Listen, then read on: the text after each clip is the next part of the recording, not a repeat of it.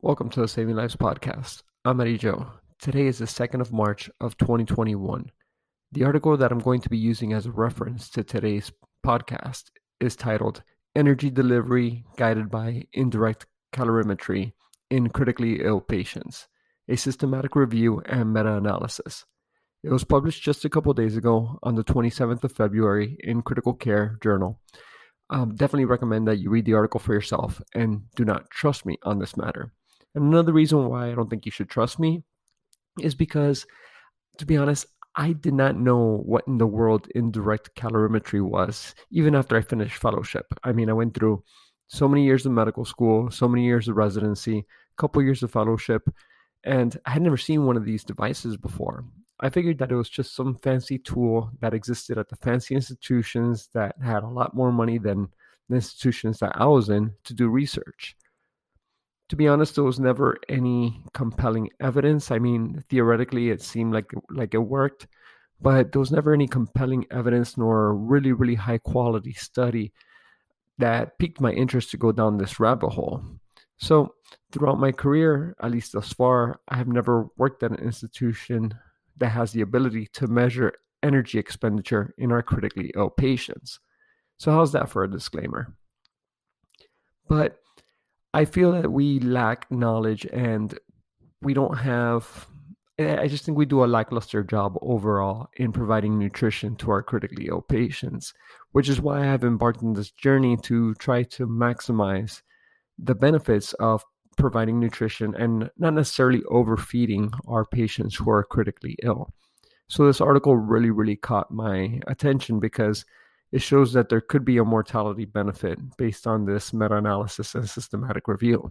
So, spoiler alert, it shows that we could save some lives by using this particular technology. But the first question that you may have, and again, I also had the same question, so don't feel like you know you're alone in this journey. Most people, I feel, do not know what indirect calorimetry is unless you are a registered dietitian. But your question is what in the world is it and how do we perform it? I mean, ultimately, if there's a trusty registered dietitian who's listening to this and states that um, explaining it wrong or could potentially explain it better, I would be happy to invite them onto the podcast. But some of the earlier data shows, and I'm going to quote a particular reference study that was referenced by many many other publications after by Porter and other researchers that state indirect calorimetry is based on the equations for oxidation of carbohydrate, protein, and fat. So what we need to do to obtain the numbers to plug into all these equations is to obtain the following variables. First of all is oxygen consumption, which basically implies both inspired as well as expired oxygen. You also need to know what the CO2 excretion is, in other words, the end tidal CO2. And you need to know the minute ventilation, or the, excuse me, the minute volume. So it honestly seems that this is much easier to obtain in people who are mechanical ventilation. Then, you know, these devices do math, they use all these fancy equations, and they get a number called the energy expend- expenditure, which is abbreviated to resting energy expenditure. Mom deserves the best, and there's no better place to shop for Mother's Day than Whole Foods Market. They're your destination for unbeatable savings, from premium gifts to show-stopping flowers and irresistible desserts. Start by saving 33% with Prime on all body care and candles. Then get a 15-stem bunch of tulips for just $9.99 each with Prime. Round out Mom's menu with festive rosé, irresistible berry chantilly cake, and more special treats. Come celebrate Mother's Day at Whole Foods Market. And I know that that's that this might seem like a lot, you know, like what what do we do with this energy expenditure and this resting energy expenditure and, and what device do we need to do this?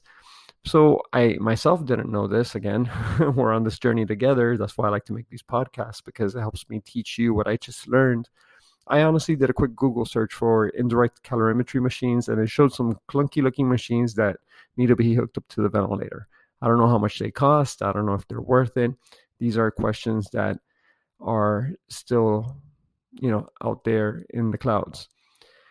In fact, I was able to find a future where both the indirect calorimeter machine, hardware and software, is integrated within the ventilator, which sounds like it's pretty cool. But I know I don't have these ventilators at my institution.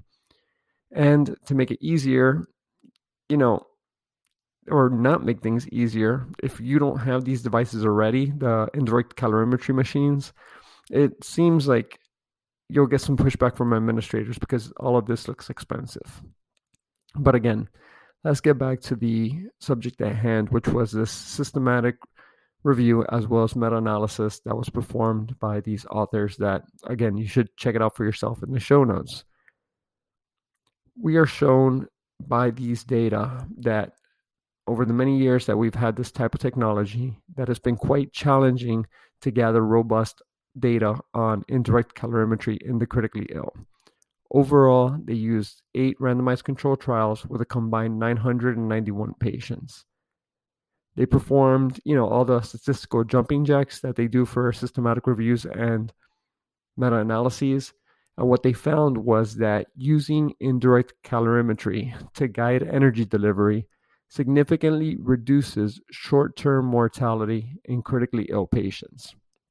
So, these patients in whom indirect calorimetry was performed had 0.77 times the risk of mortality compared to those who did not have the indirect calorimetry performed. So fewer people died, basically. But there was no difference in duration of mechanical ventilation, ICU, nor hospital length of stay.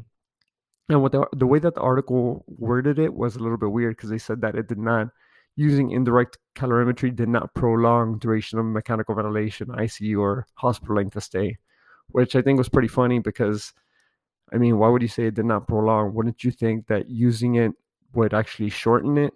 But again, I digress. I don't want to. I, I don't know if it was like a language barrier or something like that between the authors and what they were trying to say to conclude, and again, I know this is a relatively short podcast compared to the other stuff I've created before, but again, I my the idea of all this was just to implant this idea or the concept of using indirect calorimetry for our critically ill patients on mechanical ventilation because it might be something that you're going to start seeing in the future. So at least putting it in, you know, at least putting it in the lexicon or our thought process as something we could start doing in the future to help save lives. At least you're familiar with it. And when you hear it for the first time or it starts getting used for the first time, you can say, oh, yeah, that Eddie Joe dude, he talked about this in his podcast 25 years ago. So, to conclude, the authors recommended that more studies should be conducted to confirm the findings that it does decrease mortality.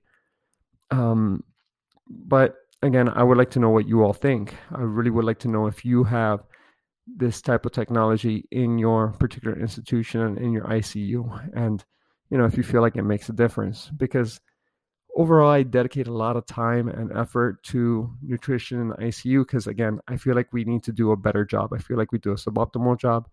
And, um, you know, in the future, we might look at this and say, hey, we could have done a better job with our patients. And I don't know. That That's just my finishing rant. Either way, I hope you guys have a great, great day. Take care. Bye.